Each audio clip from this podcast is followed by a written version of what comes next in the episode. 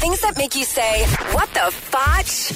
On Power 96.5. Doctors in China are growing a nose and lips on a 25 year old woman's chest. a woman lost her nose and lips as a child. And something fell off. I don't know. It fell off when she was a child. Uh, the woman's story, rec- the story recently went public. Uh, people donated $58,000 for a surgery. Now, I don't know how exactly this works, how they grow something, but I've heard of different things where they try to grow different things on your body so you can put it elsewhere. So, an actual nose and lip. This is great. This is great news. How how does it? Grow? Did, no, no, no. Did How does it? It's like a chia pet. You just feed it and it just keeps on. And then when it gets to a certain size, then they take it off your chest and then put it on your face.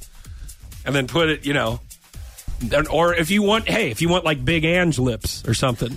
right? Something yes. like, like or, or Or like Angelina maybe- Jolie lips. or maybe a smaller nose. Maybe you could do this and get rid of your big nose. Well, that would I, that doesn't. I don't have to grow it on my chest. They Wow. would just have to take Oh, something yeah. off of my nose. As a matter of fact, I would be willing to donate part of my nose to this woman if she didn't want to grow it on her chest. I'm just saying, I've got a big Greek schnoz, and I, hey, spread the wealth Right. if you got it. Yeah. I mean, if it's big, you can have some. right. What the fotch? On Power 96.5.